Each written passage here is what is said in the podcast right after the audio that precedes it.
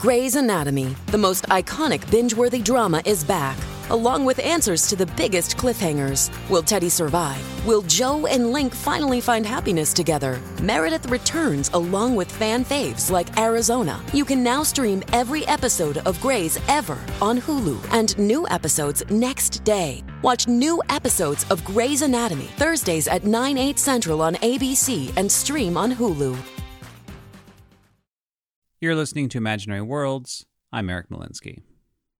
Over the last few years, whenever I would lie awake at night and worry about the future of democracy, what I kept thinking about is why so many people believe hoaxes and misinformation, especially when the lies are so transparent.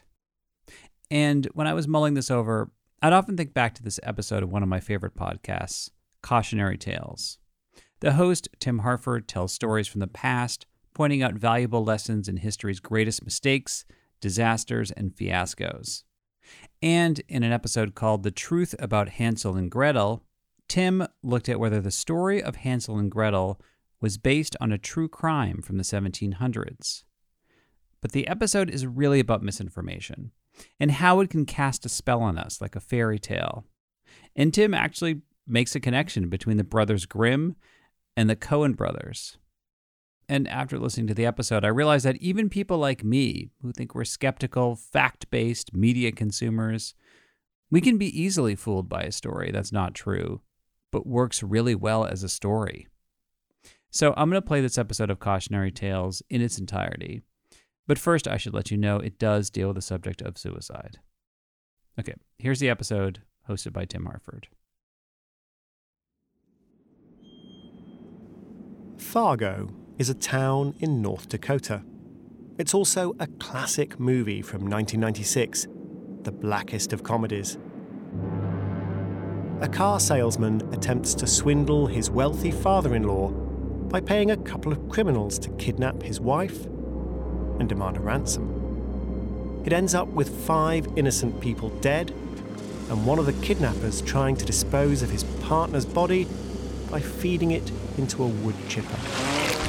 Famously, the movie starts with these words This is a true story. At the request of the survivors, the names have been changed. Out of respect for the dead, the rest has been told exactly as it occurred. Fargo isn't a true story. The shoot was well underway when the directors, the Coen brothers, casually mentioned this to the cast.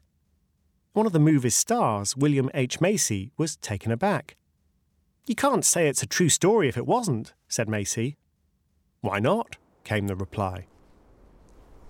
In the movie, one of the hapless kidnappers hides nearly a million dollars by burying it in snow. It's a comically stupid idea. The landscape's generic and featureless as far as the eye can see. How will he ever find his way back to the spot? He won't. And not just because he ends up in a wood chipper. And none of the movie's other characters know the cash is there. Hold on though. If the movie is told exactly as it occurred, does the money exist? Is it still where the kidnapper left it, undiscovered in real life? Five years after the film was released, a young woman turned up at the police station in Bismarck, North Dakota. She had just flown in from Tokyo. It was the middle of winter, but she was wearing a short black skirt and thigh high boots. She was clutching a simple map that showed nothing but a road and a tree. The police tried to understand what she wanted, but they spoke no Japanese and her English wasn't great. They could make out one word, though Fargo. One policeman recalled we tried to explain to her that it was a fictional movie and there really wasn't any treasure. The police weren't sure if the message had got through, but they took her to the bus station where she could catch a Greyhound to Fargo, several hours to the east across a vast and empty landscape. A couple of days later, they got a call from another police department. In some woods, not far from Fargo, on a freezing cold morning, a hunter had found the body of a young Japanese woman. Takako Konishi's death was reported around the world. Cult film sparked hunt for a fortune. You can't say it's a true story if it wasn't. Can you? I'm Tim Harford, and you're listening to Cautionary Tales.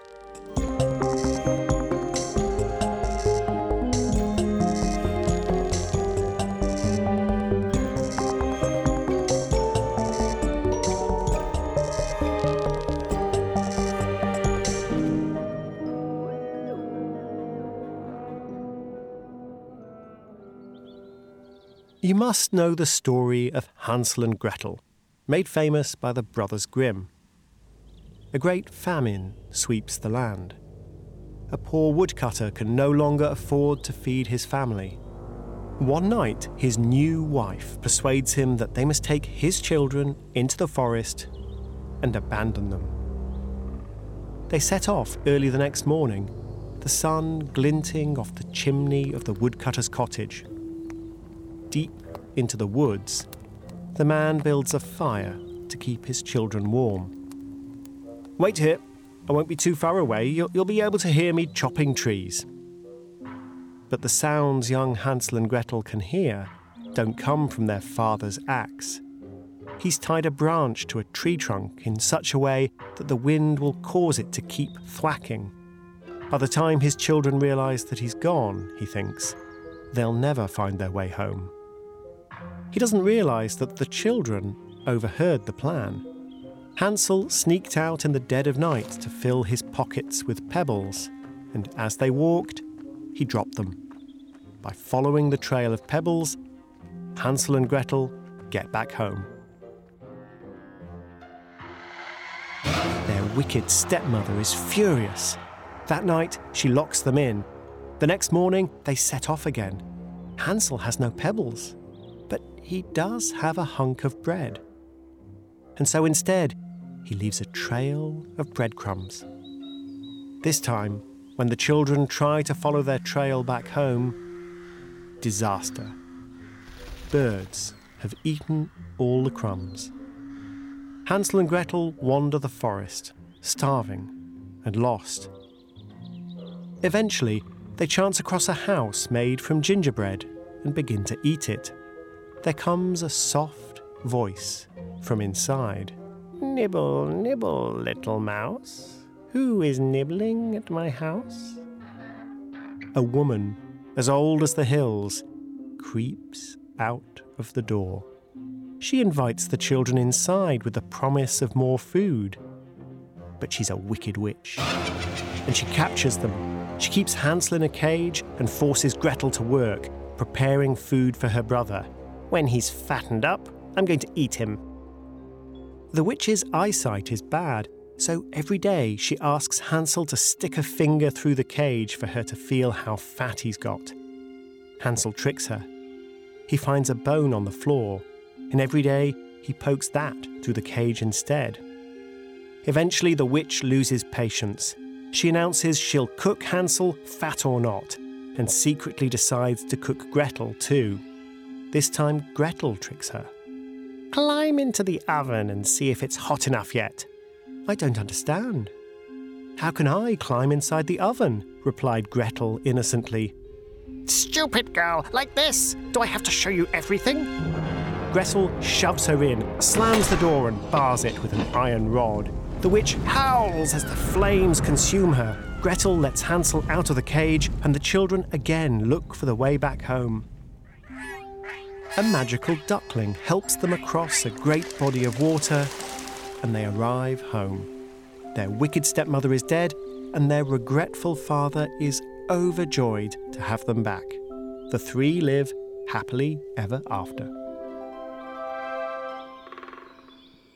Hansel and Gretel is a cautionary tale, much like the tales I tell. But Hansel and Gretel is for children, a warning about stranger danger, or so it seems. The tales I tell are for grown ups, and the tales I tell are true. Hansel and Gretel isn't true. Or is it?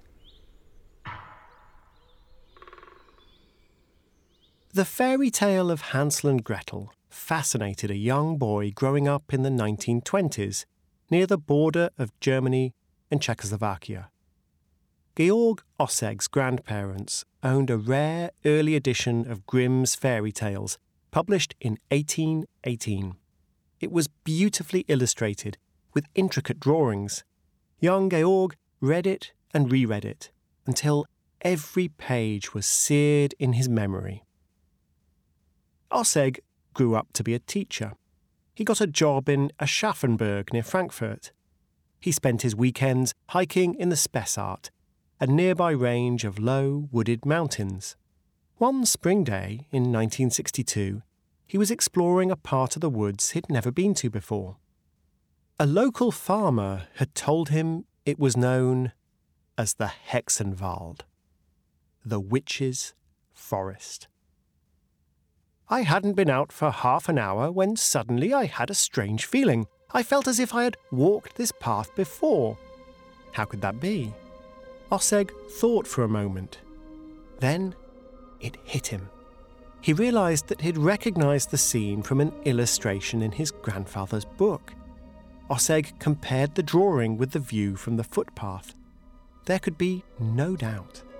The trees had grown, of course, but the oaks, the spruces, and the beeches were all in exactly the same configuration. The line of the hills on the horizon was unmistakable. That illustration in Hansel and Gretel hadn't just come from an artist's imagination, it was a faithful depiction of a real place. What else about the story might be real? Georg Osseg decided to do something that no one had thought of before. He read the fairy tale of Hansel and Gretel as if it were a factual report. That's a line from a 1963 book about Georg Osseg. It was called Die Wahrheit über Hansel und Gretel, The Truth About Hansel and Gretel. And it caused a sensation. In the book, the author, Hans Traxler, describes what Osseg did next. The illustration showed the path along which Hansel and Gretel's father had taken them into the forest. In the story, the children look back at the morning sunlight glinting off the chimney of the woodcutter's cottage. The sun rises in the east, so if Osseg followed the path east, would it lead him to the woodcutter's cottage? Osseg walked east, and he found a newly built autobahn connecting Frankfurt with Würzburg. But what had been there before? The records must exist. Traxler describes how Osseg tracked them down to the Rohrbrunn Railway Maintenance Depot. He leafed through the dusty files until he found a note of a court decision from November the 4th, 1954, a dispute over the compensation due from the Federal Motorways Administration to a man called Georg Scheidhauer, who'd owned the land at the east end of that forest path. The court awarded Scheidhauer 18,760 Deutschmarks for his property a half timbered house with a barn and a garden with 18 fruit trees. Osseg had found the woodcutter's cottage. Georg Osseg was now a man with a mission. He'd located the site of the woodcutter's cottage from Hansel and Gretel. He'd found the path along which the children had been led. Next, he looked for the place where they'd been abandoned. The story mentions that the woodcutter made a fire to keep the children warm. No forester would make a fire in the thick of the trees, so that must have meant a clearing. Osseg explored to the west until he found one. In the story, the woodcutter ties a branch to a tree so the wind will make it thwack and sound like an axe. Osseg spent two days inspecting every tree near the clearing until he came across an old oak with a wound in the trunk where a cord had been tied around it. He had the tree felled and the cord radiocarbon dated. It came from the 1640s. What about the witch's house? Did that exist? And could Osseg find it?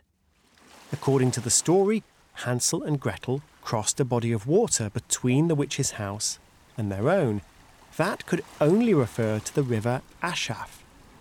Osseg got a map, divided it into squares, and methodically searched each one. After two months, he found ruins of a building made from bricks. The footprint of those ruins looked like it exactly matched another illustration in his grandparents' book, showing the witch's four brick ovens. Osseg grabbed his spade and started to dig. Within the foundations of one of the ovens, he found the charred remains of a woman's skeleton. He brought in academic specialists who concluded the woman was 35 years old and she'd been strangled before she'd been thrown in the oven. Osseg dug some more. He found a broken hinge. Had the murderers forced their way in? He found a small iron chest. It contained a hand written recipe for gingerbread. But who had the murdered woman been? Osseg turned now to linguistic analysis. In the Grimm's telling of the tale, the witch speaks in a dialect which has distinctive roots in the town of Wernigerode. Osseg travels to the town and searches through its records. He discovers reports of a trial from 1647. The year ties right in with the radiocarbon dating. A baker called Katharina Schraderin is accused of witchcraft by a man whose proposal of marriage she spurned. Soon after, another trial. Katharina has been murdered, and the man and his sister are accused. The man is called Hans Metzler. His sister, Greta. Hans and Greta. Osseg pieced together what had happened. Katharina was famous for her gingerbread. Hans was a baker too. He had wanted to marry Katharina to get his hands on her recipe. When she turned him down, he and his sister went to her house in the woods and murdered her. But they didn't find her recipe because she'd hidden it in the iron chest. So the story of Hansel and Gretel was based on real events, albeit loosely. The protagonists weren't abandoned children, they were cold blooded murderers motivated by greed. And the woman who burned in the oven wasn't a wicked witch with a magical gingerbread house, but a talented baker with a sought after gingerbread recipe. When Hans Traxler published his book about Georg Osseg, The Truth About Hansel and Gretel, he was stunned by the response. What stunned him was that everyone took it seriously. I was sure I'd hidden enough clues that it was all a great big fib. Traxler was a professional satirist, a writer and illustrator for a satirical magazine. Georg Osseg didn't exist. But the book sold hundreds of thousands of copies. Requests to translate it came in from 18 countries. Reviewers in Germany's newspapers gushed about the thoroughness of Osseg's research and the gripping way Traxler described it. The book of the year, maybe the book of the decade, said one. The newspapers in communist East Germany were just as impressed perhaps because they could blame capitalism for the murder. A criminal case from the early capitalist era, opined Berliner Zeitung. What were the clues Traxler had left that had made the whole thing up? Some were subtle. Katharina's gingerbread recipe, for example, Traxler had copied it word for word from a popular cookbook by Dr. Oetker. Other clues should have been harder to miss. In one passage, Osseg recruits an eight year old boy, fills his pockets with pebbles, and has him walk down the path away from the motorway where the woodcutter's house had supposedly stood. The pebbles run out before he gets to the clearing. But when Osseg fills his own pockets with pebbles, he does have enough to cover the distance.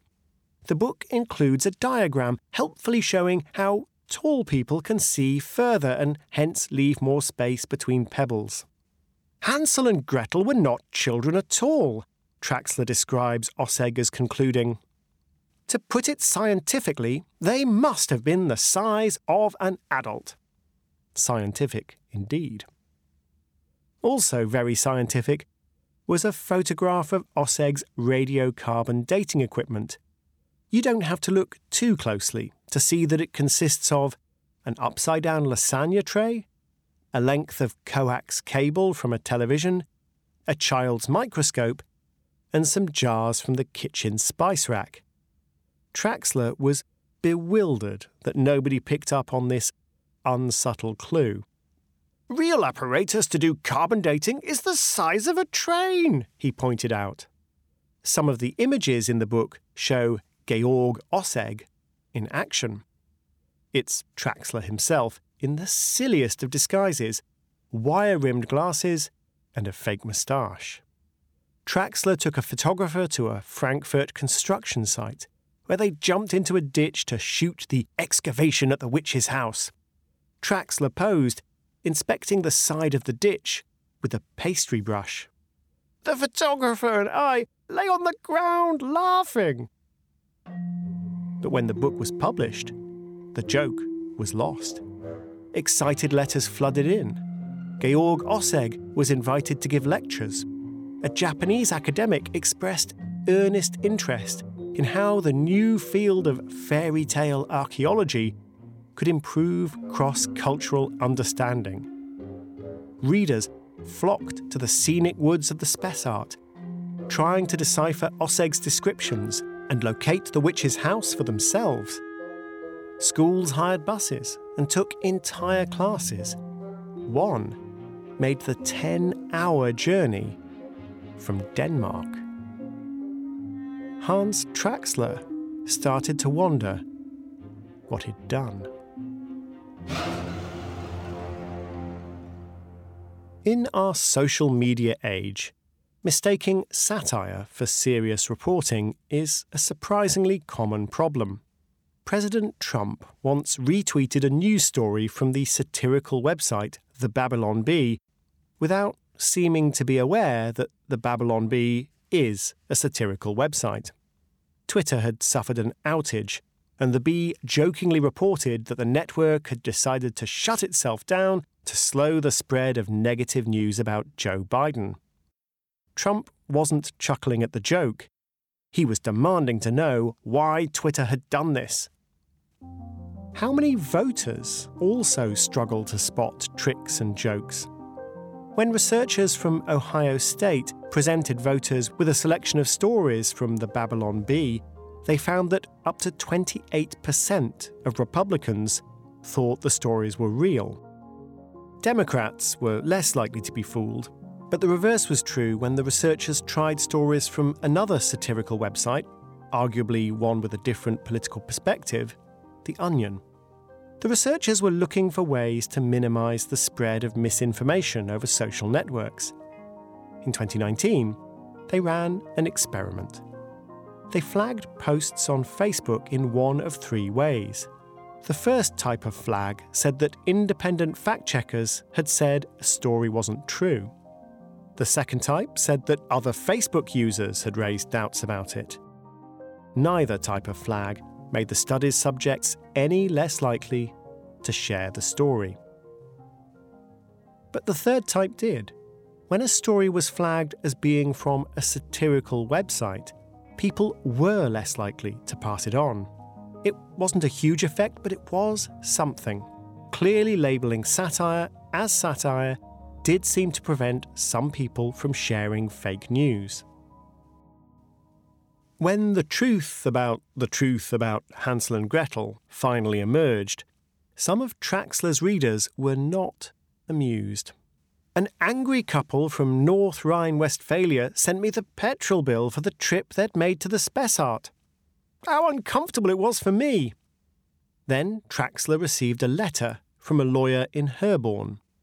If you want to do business with a parody, then you have to label your parody as such. I have therefore decided to bring the case to the attention of the public prosecutor. Or, as William H. Macy would put it, you can't say it's a true story if it wasn't. Hans Traxler was summoned to the police station. Cautionary Tales will be back in a moment.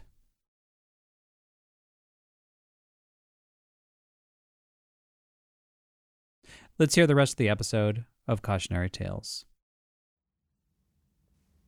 If you want to do business with a parody, then you have to label your parody as such. So said the irate German lawyer. Facebook seems to agree. It has now rolled out the flags on satirical stories. They join other algorithmic warnings from disputed claims on Twitter to suspected spam on emails and texts. We're constantly assailed by people trying to fool us because they want to influence our vote or part us from our money.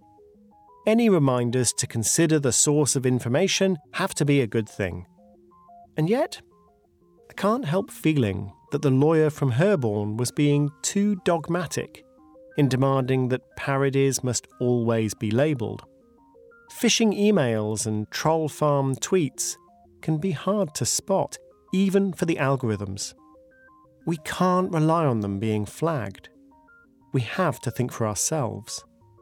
A clever hoax can act a bit like a vaccine, a benign way to prime our critical thinking immune system, to make us more alert against the threats that matter. And a hoax can't work if it has to announce itself up front. What does it take for a hoax to earn our indulgence? I think there are three things. First, the hoax has to be good. That means it must be plausible if you're not paying attention, but obvious if you are. That's harder than it sounds. Attempts at satire are often either too clunkily apparent on the first read or too well disguised on the second. Hans Traxler seems to have got the balance exactly right. He was amazed by how many letters he received from readers who'd spotted one piece of nonsense in his account of Georg Osseg's research, but who hadn't then questioned everything else.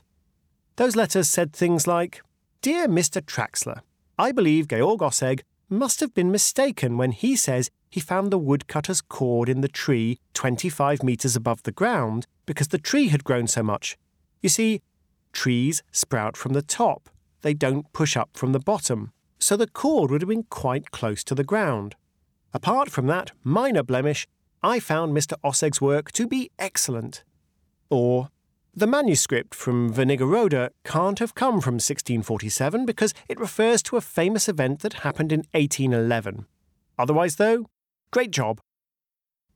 These are readers who really should have felt their spidey senses tingling.